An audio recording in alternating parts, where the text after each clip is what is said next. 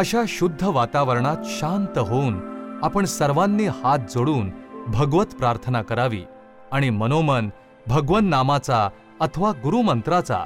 जप करावा